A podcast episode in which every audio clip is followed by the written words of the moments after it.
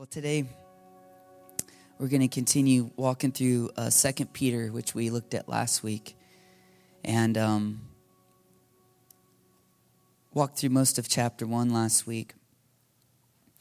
And I wanted to preach through chapter two this week, and um, realized that the last part of chapter one kind of set up chapter two, and really the main theme and what we're going to talk about today.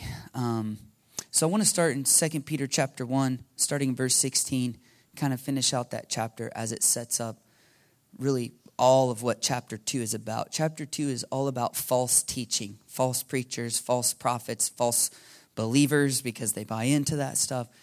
And so to set that up, um, he talks about the last uh, chap- part of chapter 1, kind of some of his experiences. You have to understand when the when this was written, this was a letter Peter wrote from a most likely from a jail cell in Rome uh, before he was executed, and uh, and there was no chapter and verses. It was just a letter, um, and that's how almost all the New Testament was when it was written. Um, really, even the Old Testament as well. Um, but scholars added the chapter and verses later so they would be easier to look up for people like us, right? Because uh, now that we've this has been canonized. This is the Word of God, and and uh, we study it and we devour it. We eat it. It's our bread. Amen. Whew. And so, Second Peter chapter one. I want to pick up where we left off. Remember last week we talked about um, Peter says three different times, make every effort, make every effort in your faith to grow in your knowledge of God and to make your calling and election sure. If you do these things, you'll never stumble. You'll receive a rich welcome into heaven. I mean, that's a huge promise. And so we talked about that last week. And listen what he says starting in verse 16. He says, For we did not follow cleverly devised stories when we told you about the coming of our Lord Jesus Christ in power, but we were eyewitnesses of his majesty. He received honor and glory from God the Father when the voice came to him from the majestic glory, saying, This is my Son, whom I love. With him I am well pleased. We ourselves heard this voice that came from heaven when we were with him on the sacred mountain. Anybody know what Peter's talking about here? He's talking about what we've come to call the Mount of Transfiguration. Uh, it's shortly before he goes into Jerusalem uh, for the last week of his life. And he takes Peter, James, and John and says, Hey, come with me. And they go up this mountain by themselves and they get to the top. And it says, Jesus is transfigured, meaning his clothes all became dazzling white. He became bright like the sun. He was radiating the literal manifest glory of God. It says Moses and Elijah both appeared and they just started all having a little chat, you know, about what he was about to go through. And it is that Peter, James, and John witnessed all of this. Remember that story? Peter freaks out and he's he doesn't know what to do or say. So he's like, uh, "It's good for us to be here. Let's build shelters for one for each of you." You know, and it says he didn't know what to say because he had no idea what to do. He was so in awe, kind of terrified of what was happening, but in a good way. You know, that's really the the essence of the meaning of the word awe when you're so in awe of God that you're a little bit terrified. Uh, terrifyingly wonderful is how someone recently put it in our church. Uh, God's been doing some terrifyingly wonderful things in our church and through our church, and it's awesome, but you're like, wow, whoo, this is God. like, wow, it's amazing. And so that's how Peter was, was feeling in that moment. And I love it, like the father just cuts him off. He just ignores what Peter's saying, and he's like, this is my son, my, whom I'm well pleased. Listen to him. Kind of like, Shut up, Peter. Listen to him, right?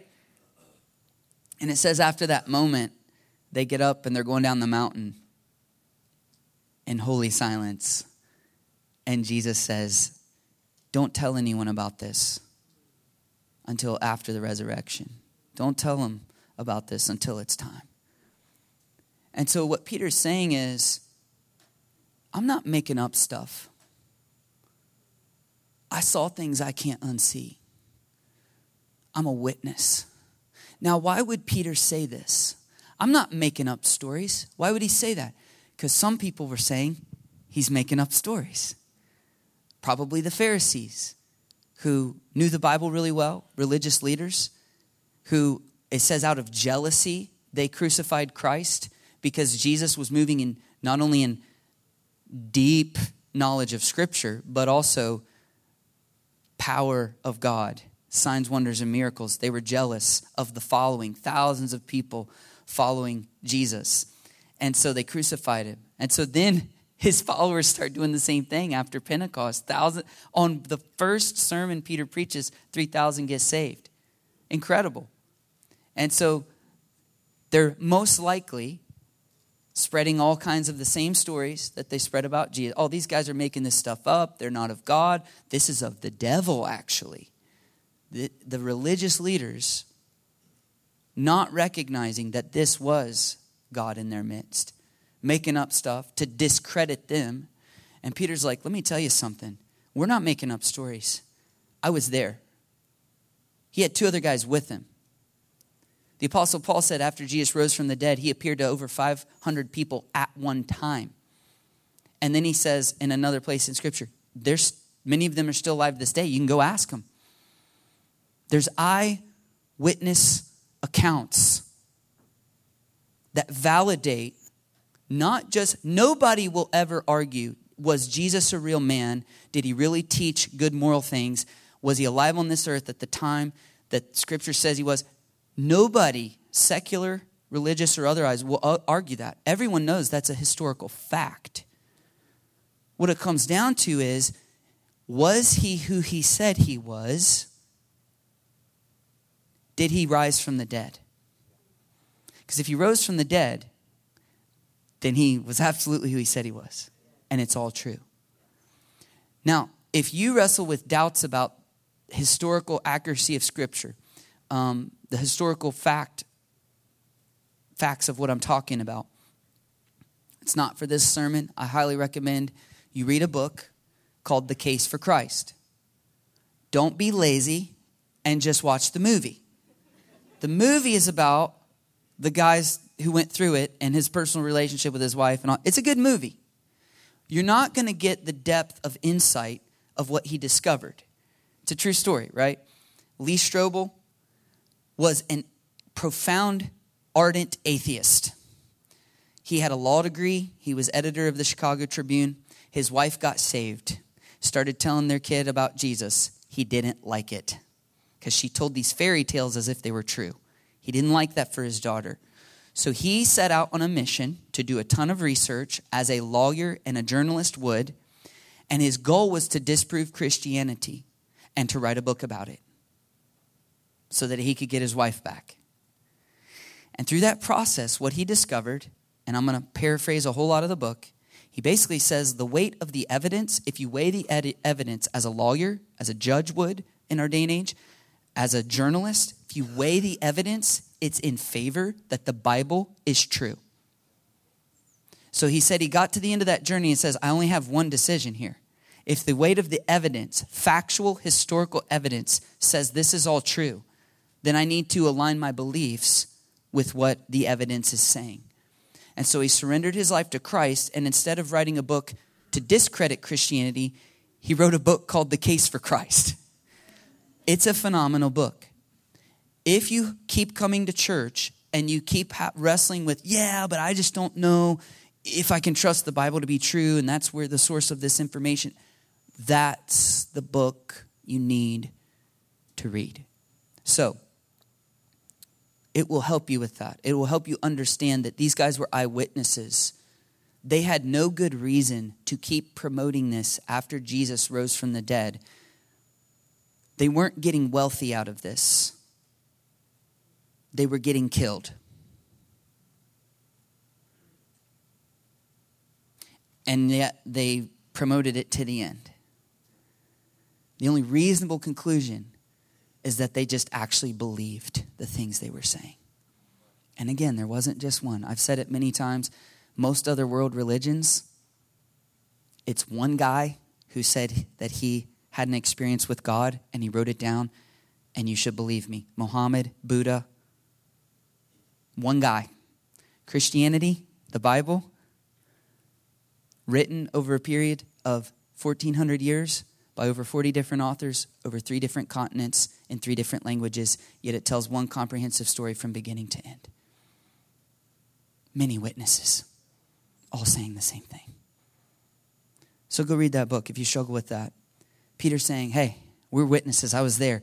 And here's the second thing he says we also have, verse 19, the prophetic message as something completely reliable, and you will do well to pay attention to it as to a light shining in a dark place until the day dawns and the morning star rises in your hearts.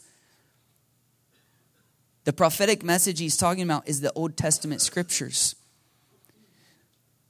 Some scholars, most scholars, I'll say, believe there are hundreds of prophecies about the Messiah in the Old Testament that Jesus fulfilled. For example, he'll be born in Bethlehem, it says. He'll be known as a Nazarene. He'll, out of Egypt, I called my son, right? Those are just three different examples in the Old Testament that Jesus fulfilled all of these things. There's not just three, there's over 300. There's a big study done um, by a guy named Peter Stoner, chairman of the Department of Mathematics and Astronomy at Pasadena College. He was passionate about Bible prophecies. So, with 600 students from the InterVarsity Christian Fellowship, he looked at eight specific prophecies about Jesus. They came up with ex- extremely conservative probabilities for each one being pr- fulfilled, and then considered the likelihood of Jesus fulfilling all of those prophecies. This is just eight of the prophecies in the Old Testament. The conclusion his research was staggering. The prospect that anyone would satisfy those eight prophecies, one person, was just 1 in 10 to the 17th power. In Science Speaks, which is a like a magazine type thing, he described it like this Let's try to visualize this chance. If you mark one of 10 tickets and place all the 10 tickets in a hat and thoroughly stir them, and then ask a blindfolded man to draw one, his chance of getting the right ticket is 1 in 10. Suppose we take 10 to the 17th power silver dollars and lay them down on the face of, of Texas, the state of Texas. They will cover all of the state two feet deep. That's how many uh, silver dollars that would be. Now mark one of those silver dollars, stir the whole mass thoroughly all over the state. Blindfold a man, tell him that he can travel as far as he wishes. He must pick up one silver dollar and say, This is the right one. What chance would he have of getting the right one? Just the same chance that the prophets would have of had of writing these eight, just eight of the prophecies and having them all come true in any one man from their day to the present time, providing they wrote using their own wisdom. Just eight of the prophecies, the likelihood that one person in history could fulfill them is 10 to the 17th power. There's over 300, which means, I'll paraphrase it this way it's mathematically impossible that Jesus could have fulfilled that many prophecies but he did. Which would seem to tell us these men, the prophets of the Old Testament, who wrote the Old Testament books and letters, right, were not just making stuff up. Perhaps they were have a divine guide known as the divine mind, known as the Lord God Almighty, who is telling them what to write. And so it wasn't by chance. And that's why one man could fulfill them. And that's why Peter's saying, we have the prophetic message as completely reliable. He's speaking to the Pharisees who love to study the Bible, who keep saying Jesus is not the Messiah. He's like, Are you kidding me? Do you know how many prophecies there are about Jesus being? There are Orthodox Jews to this day who are waiting on the Messiah. They know the prophecies of the Messiah, but the veil covers their hearts. They refuse to believe it could be Jesus, that he could have already come. And Peter says, You need to, we've got eyewitnesses, but here's a second witness, the Word of God. You do well to pay attention to the prophetic message. And he says, verse 20, above all, you must understand that no prophecy in Scripture came about by the prophet's own interpretation of things, for prophecy never had its origin in human will, but prophets, though human, spoke from God as they were carried along by the Holy Spirit. What Peter didn't know is what we do know now. that science backs up what he just wrote because it's mathematically impossible that the writers of the Old Testament just made stuff up and Jesus happened to fulfill the hundreds of prophecies written by them and canonized by the way, canonized over 400 years prior to his birth. Perhaps one of the reasons God stayed silent for 400 years is so no one could say, well, when G- after Jesus was born, he started doing stuff, then they wrote one of those Old Testament books and said, oh, look, he's fulfilling stuff. No, that was all those prophecies were written. Then 400 years of silence. Then he's born. Then he fulfills them. Man, I find this fascinating. So Peter's making the case the prophecies about Jesus confirm he's the Messiah, and we have our own eyewitness experiences. The Bible confirms their personal experiences. So he's saying, We're not false teachers like these Pharisees are telling you about. And with that in mind, then he switches to what he writes in chapter 2. And so this is where we pick it up. 2 Peter 2, verse 1, he says, But there were also false prophets among the people. He's talking about in the Old Testament. Just as there will be false teachers among you. There's going to be false teachers at all times in history, right? There's going to be people who are deceived and being deceived and deceiving people. Some outright know they're deceiving, some think they know the truth, but they don't. It's going to happen. So he switches gears and he begins to warn them about these people. They will secretly introduce destructive heresies. Heresy means false teaching, something that's not true. Even denying the sovereign Lord who bought them, by the way, which is the most severe form. When false teaching is um, fully conceives, you end up with Jesus not being Lord even denying the sovereign Lord who bought them, bringing swift destruction on themselves. There's a consequence to false teaching, there's a consequence to false believing. Swift destruction, judgment. So, he's saying we're not false teachers, but there will be, and they will be destroyed. And he goes on to say, as we're going to see, the people who follow false teaching will end up experiencing judgment. So, how many of you would say it's important to know what false teaching is so that you know how to stay clear of it? Yeah, it's a big deal. Um, yeah. So, what, how can you discern what false teaching is? Let me say it this way What is the biblical litmus test of false teaching. Because I'll say this we have a plague in, at least in modern American Christianity, of accusation. Christians of the same kingdom who are firing bullets and arrows at each other, and they're using the terms false teacher, false teaching, false prophet, heresy not of God.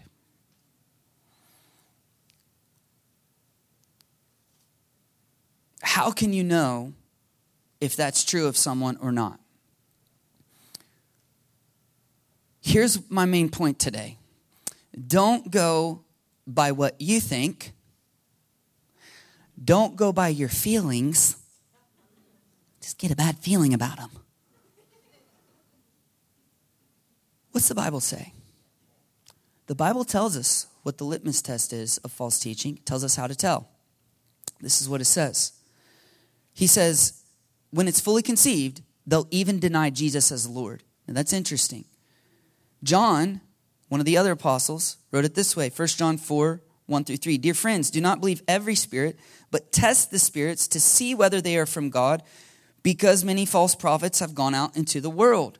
What he's saying, he's letting us know that when someone speaks, what they don't realize is it started in the spirit, spiritual, your mind, ideas, right? So when it's not just a man speaking, he's being guided by the spiritual, whether it's his own spirit, demonic spirit, or the spirit of God. So don't just believe everything that someone's speaking. Test the spirits to see if they're from God. Verse 2 This is how you can recognize the Spirit of God. Here it is. I'm going to tell you how you can tell what false teaching is. Every spirit, aka person, that acknowledges that Jesus Christ has come in the flesh is from God. But every spirit that does not acknowledge Jesus is not from God. Now that's pretty simple, isn't it? If someone confesses Jesus Christ is Lord of all, it's of God. Now, if they don't, then it's not of God. Paul, the Apostle Paul, again, a third person now. Peter's saying they'll deny Jesus as Lord. John says that's how you can tell. Paul says in 1 Corinthians 12 3, Therefore, I want you to know. He says, You guys were deceived and led astray by mute idols, pieces of wood that couldn't even talk. So he's that's his point. He's like, I need to like, like how much more will you be led astray by people people who can't talk? So he says this, therefore, I want you to know that no one who is speaking by the Spirit of God says, Jesus be cursed. No one full of the Holy Spirit will ever say, Jesus be cursed, or Jesus isn't Lord, or Jesus is not of God, or Jesus isn't the Son of God. Nobody speaking by the Holy Spirit will ever say that. And no one can say, Jesus is Lord, except by the Holy Spirit. So if you have a Christian teacher who openly says, Man, Jesus is Lord, Scripture says that person is speaking by the Spirit of God. That's interesting. If you have someone who says Jesus is not Lord, that would be false teaching, right? So, for example, example, some easy ones in our day and age. Um, Hinduism, Buddhism, Islam, New Age. Lots of them say, oh, Jesus was a teacher, good moral teacher. He's like a Moses or a, one of those guys. But he's not the Son of God. They deny Jesus is Lord. It's false teaching. Now, those are the easy ones, right? Because Peter started out saying that when it comes to false teaching, that they'll even eventually they'll, they'll introduce destructive heresies but then even denying jesus as lord meaning when it is fully conceived they'll deny jesus as lord but a lot of times there's a progression it's a scale in other words there's a lot of christian people who start out jesus is lord the bible is true then they start wrestling with doubts. They start reading things. They start hearing things from other people. They start wrestling with culture. All that mix. Then they start drifting. Then they start going, I don't know if the Bible's like literally true. I don't, you know, culture's really progressed.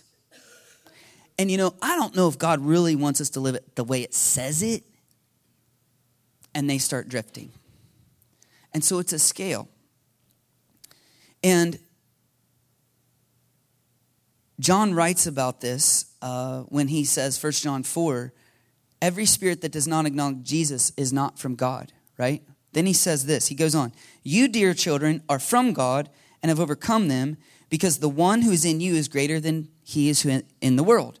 He's saying, You who are of the Spirit of God, you're going to overcome the false teachers, the false preachers, because you have the Spirit of God in you. Listen to this. They are from the world, and therefore they speak from the viewpoint of the world, and the world listens to them. He's not talking about secular, humanistic, atheistic people. He's talking about religious preachers and teachers who are speaking not from the viewpoint of the Word of God, but from the viewpoint of the world. My extremely beautiful and wise wife recently said it this way and I'm going to give her credit. You will either interpret the word through the world, or you interpret the world through the word. If you do the former, interpreting the, wor- the word through the world, that's when you start become in, in, in danger of not just false teaching, but false believing. And Peter goes on And he says this in verse 2, 2 Peter 2, verse 2. He switches from talking about false teachers, they'll do this.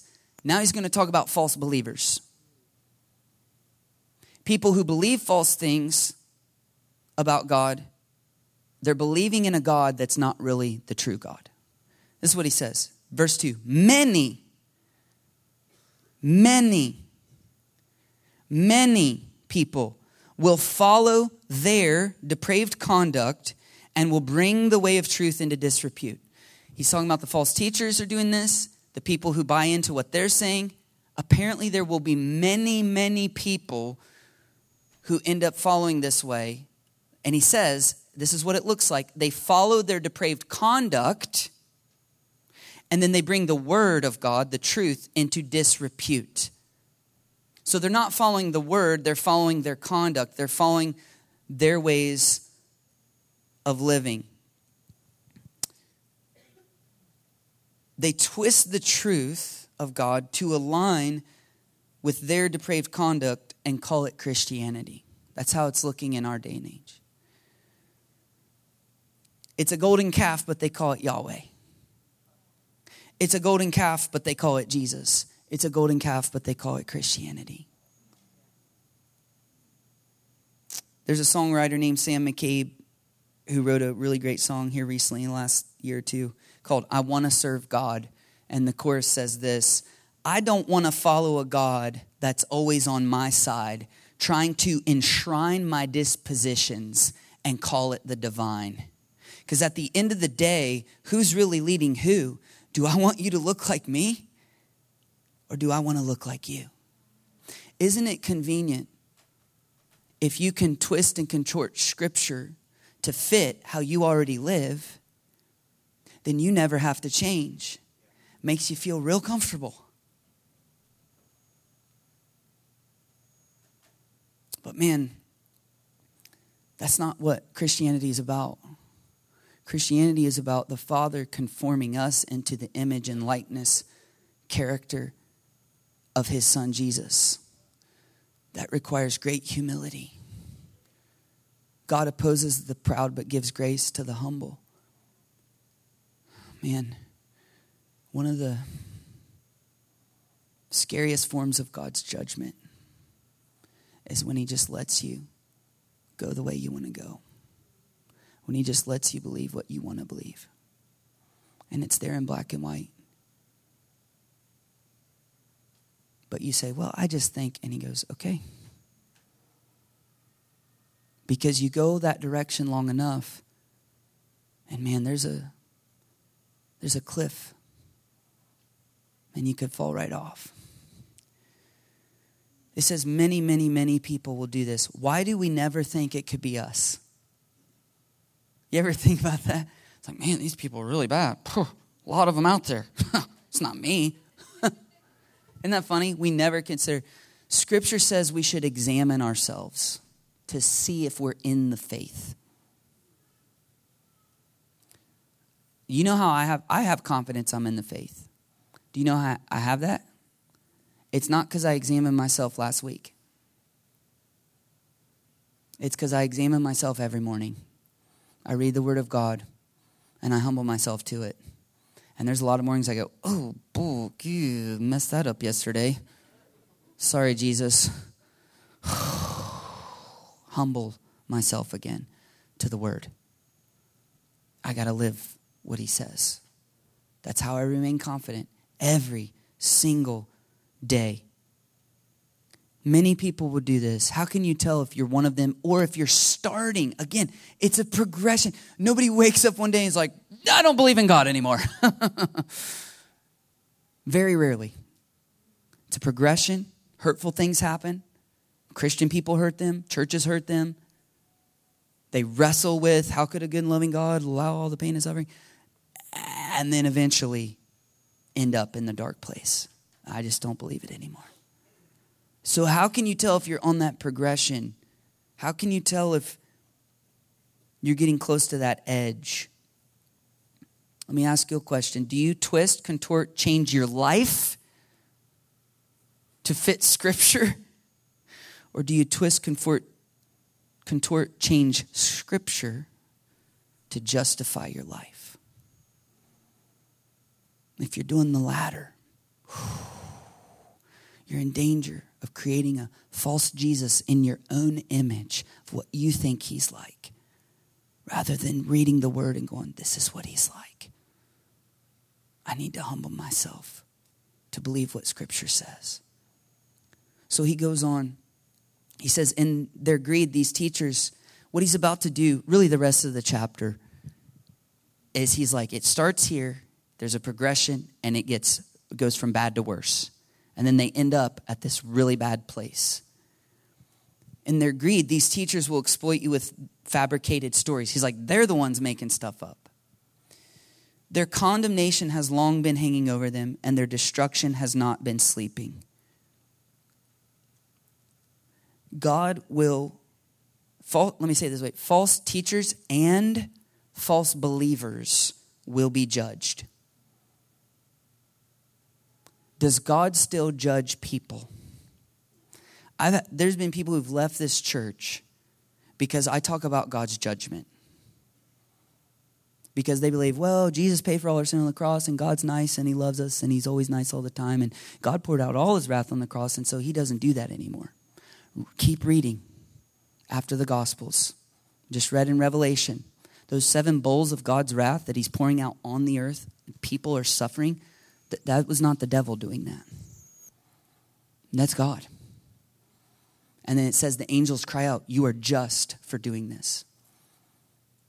What's God's hope in that? People wake up and turn back to Him. It says a great multitude will come out of the tribulation. People who wake up because of the judgment and humble themselves and confess Christ as Lord, and they're saved.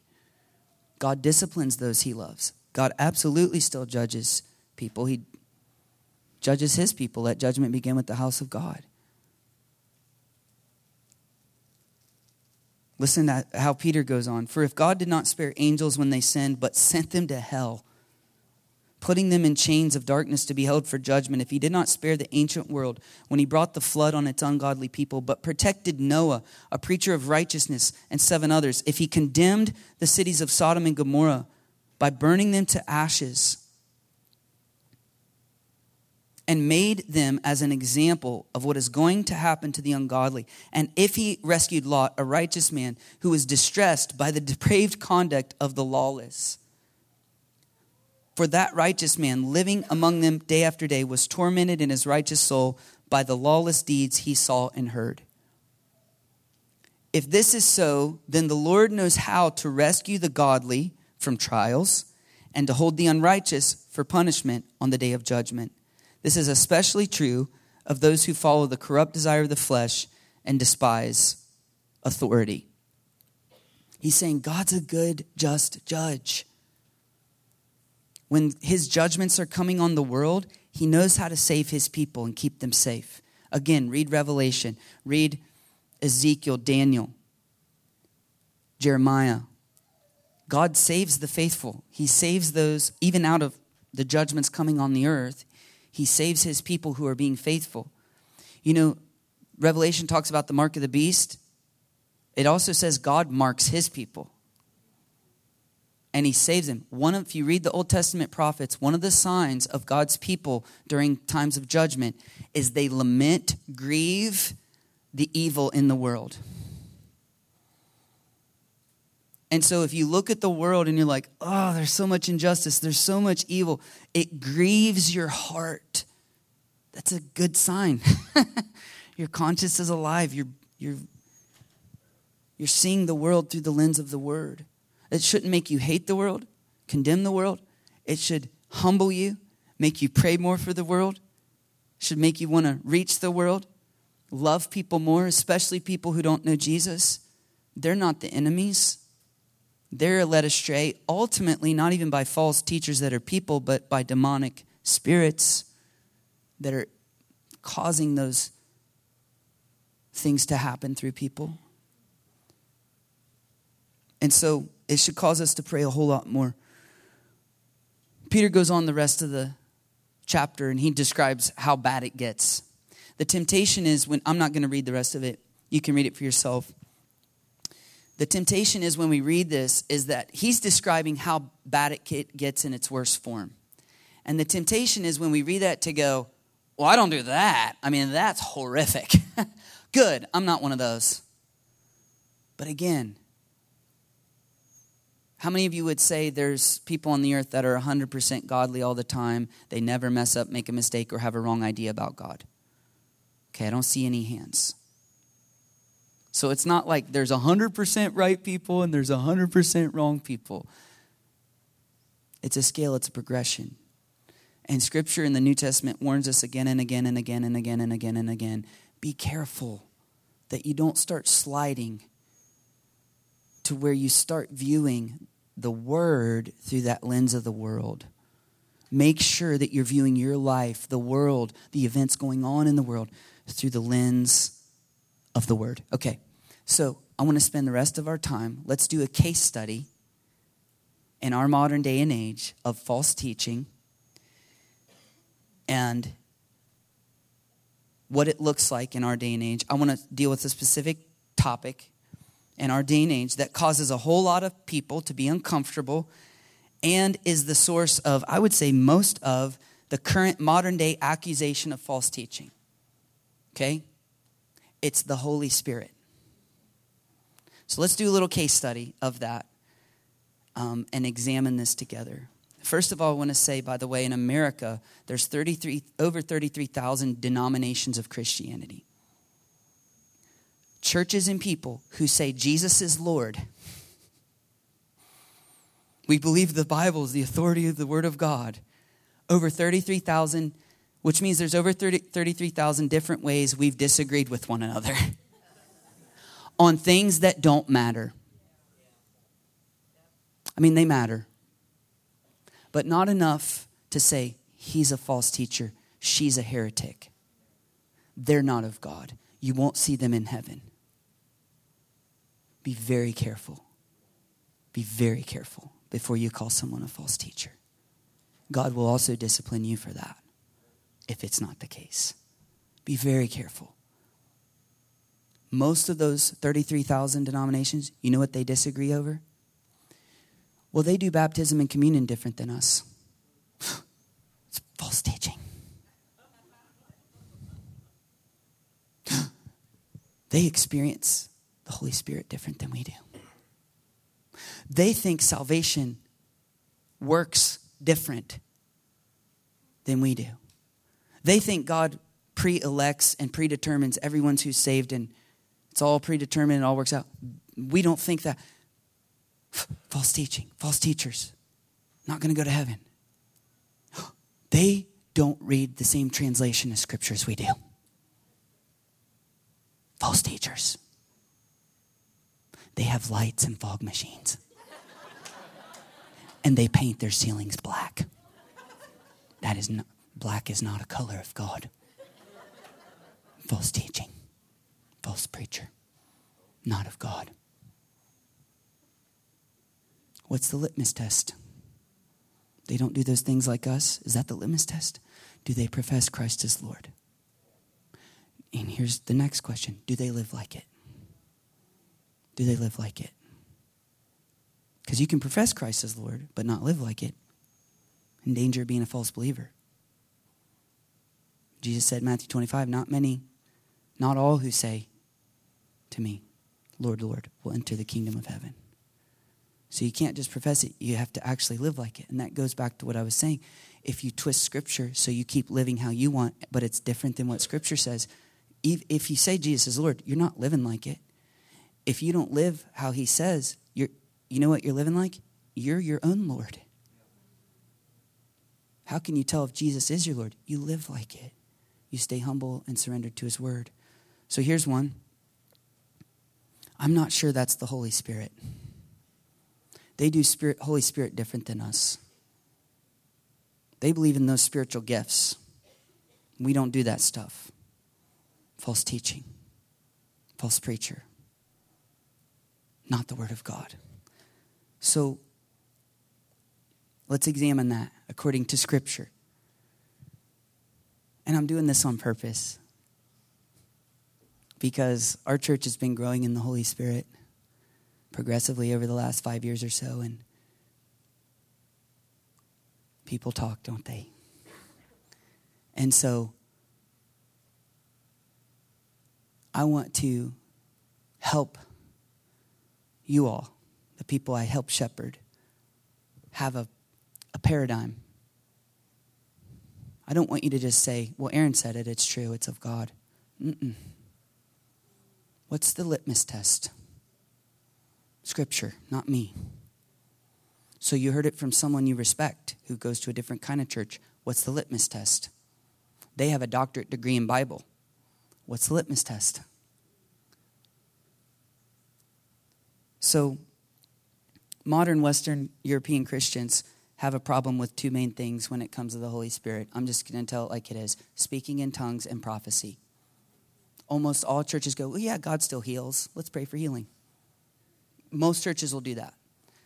That prophecy stuff and that speaking in tongues, that's where a whole lot of Christians go, I'm just not sure that's God. I don't think God does that anymore.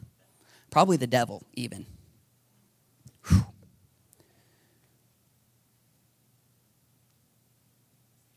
Why is that? Whole other sermon. Probably because they don't do it, they've never experienced it. Perhaps because they don't have that spiritual gift. Perhaps they grew up in a church culture that said those things are not of God, which I would believe would be a word curse, a demonic stronghold that you would have to break and renounce and seek deliverance from. So, what does Scripture say? And this is, I'm not even going to get into is the Holy Spirit and spiritual gifts of God. It's just read the New Testament. And imagine you grew up on a desert island and you never been to church. You found a Bible and you read and you believed it was true. And then you got rescued and you came to a church. What would you expect to experience in that place? Think about it that way. So, Acts chapter 2, when the church is born at Pentecost, think about this. How did the early church start? A lot of modern Christians who don't like supernatural Holy Spirit stuff. Peter preached the gospel and 3,000 got saved. Hold up. You're skipping something. it's the Word of God. Uh huh, I agree. You're skipping something though. They were together praying. They didn't know what to do, they just prayed. Suddenly, they heard a sound, supernatural, rushing violent wind. It sounded like a tornado. Freight trains coming. What's going on? They see a supernatural vision over each other's heads. Fire, flames of fire. What is going on? The 12, the 120 gathered.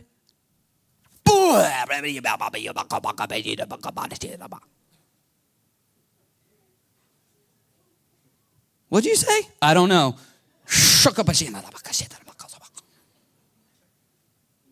What scripture calls speaking in tongues.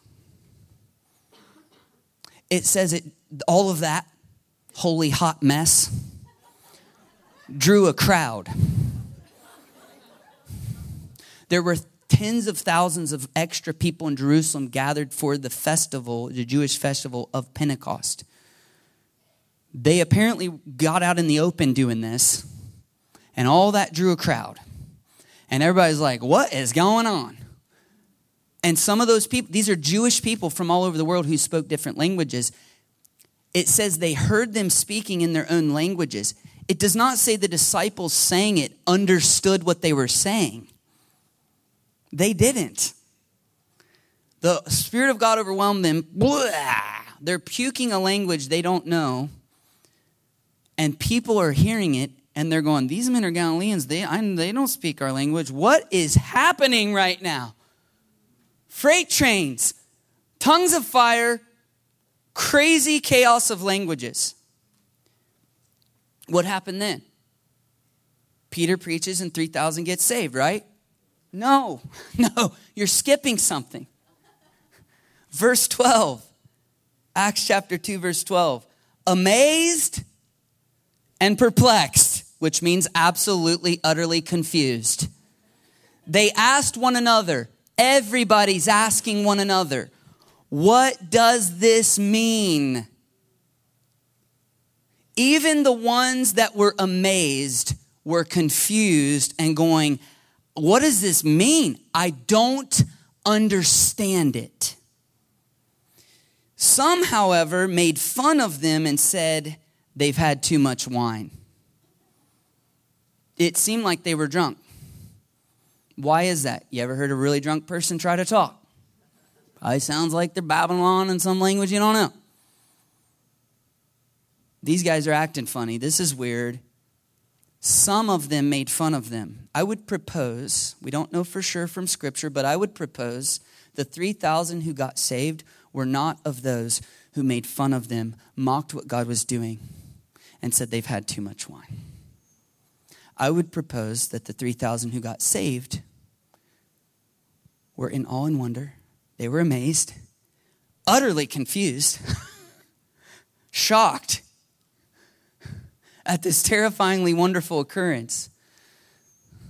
But they hung around long enough to see what it meant. And after this holy hot mess of confusion, Peter stands up and he says, These people aren't drunk. That's not what this is. This is God.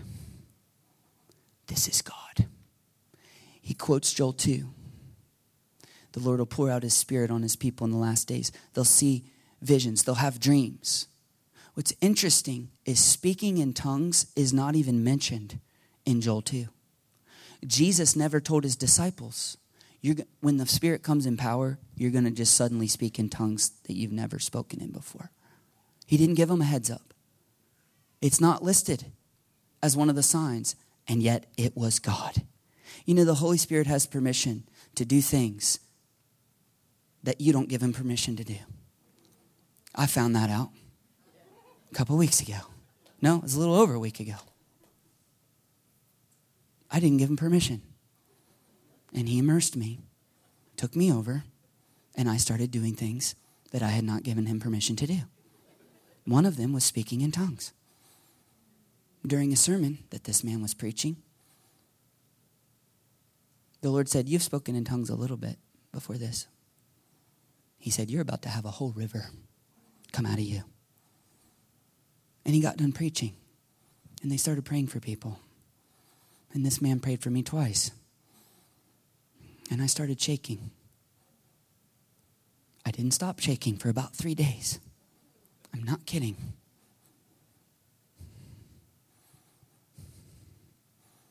I went to pray for my wife who was getting prayer. And I went to pray in English and English did not come out. A river of a whole lot of different languages came out. A river. And I didn't shut up for about three days. I was doing it in my sleep. The next, I didn't sleep that night. I was just laying in bed, shaking and thinking about everything. I woke up fresh as a daisy. Went the whole next day apparently the Lord told me I was prophesying, just walking up to people and had no thoughts come into my head like, I'm going to pray for this person. Just walked up and went, spoke things over them, things of God. Pretty much every person I did that to just starts weeping. It wasn't me. I heard someone say there are times when you get baptized in the Spirit that the Lord puts you on like a glove and He does whatever He wants. And He did that to me for about three days.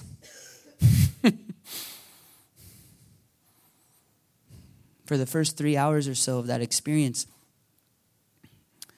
I couldn't say any phrase in English without translating it into tongues. I had no control over it, it was just happening. If that makes you uncomfortable, that's okay. I was very uncomfortable. You can ask my wife. I said, This is weird. I was convulsing, I was shaking. I got really hot for three days. Some of those things I went up and said to people, I'm like, I do not want to say this right now. But I said it. And I told my wife, I said, this is scary for me. But I don't want it to stop because I know it's God. And so I've been filled with the Spirit before, but God touched me in a really special way a little over a week ago. And to be honest, it, it kind of went through most of this week. And um, still having some aftershocks. and I speak in tongues now a lot. It feels good. I like to do it. It's a prayer language. It helps me stay connected to God. It's, it's beautiful. It's actually the Holy Spirit praying through me. Oh, I'd much rather Him pray than me. Then I know I'm in alignment with His will. I'd heard people who talk in tongues cherish it and talk about how awesome it is. And I never knew what they meant until now. But the Lord had given me a wisdom, enough wisdom when we started this church to obey His word and say, hey, don't just do it all the time. Nobody's going to know what you're talking about. 1 Corinthians 14, I'm paraphrasing. But don't you dare forbid it. Paul, you have to understand the people who started the church that we all claim to believe in, they all spoke in tongues. All of them. Paul says, I'm grateful that I speak in tongues more than all you. And with that authority, he could say, You need to shut up and speak in your common tongue so unbelievers can hear the gospel. But don't you dare forbid it. Why? Because it's God. Prophecies, what scripture say, not what people, not what the church you grew up in of men who get uncomfortable because they've not experienced it. And they get, it's funny, those guys get feelings and go, oh, I get bad feelings. I don't like it. That's called discomfort. That's not the fear of the Lord. The fear of the Lord brings wisdom to obey his word. The fear of the Holy Spirit brings bondage. The Holy Spirit is God. The gifts are God. They're Jesus giving gifts to his church. What scripture say about prophecy? Don't treat them with contempt. Don't mock them. Don't hate it. Don't say it's not of God. That's treating it with contempt.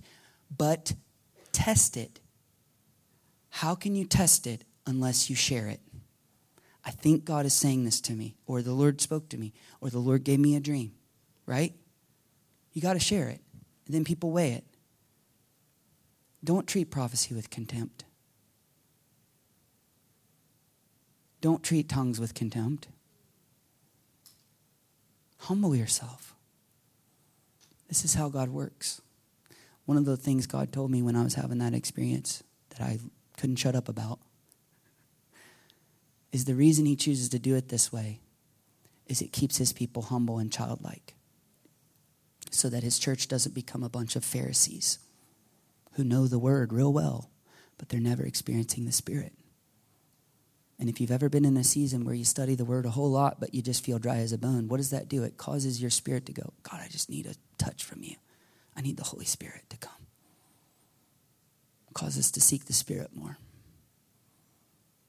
We need the Holy Spirit, and it's founded on the Word of God. And so, in closing, let me just ask you a question Am I a false teacher? Simply because we actually act like we actually believe the Bible is true. We should be experiencing spiritual gifts. So we ask God, and He actually does what He says He's going to do in His Word. He gives them, and then we use them. Am I a false teacher for that? Or is it actually more biblical? That's a good question. I'll let you decide, but I will say this we as a church are going to experience the Holy Spirit in greater and greater ways, and we are going to operate in spiritual gifts. And therefore, if you're going to be a part of this church, if you're going to call it home, you, you don't have to experience every gift. You don't have to even want every gift, right? But you need to bless others when you see them using it not being fearful, not treating with them with contempt, not complaining about it when you leave this place. That's not unity. And I need to tell you this too. If you call this church home, you will be misjudged.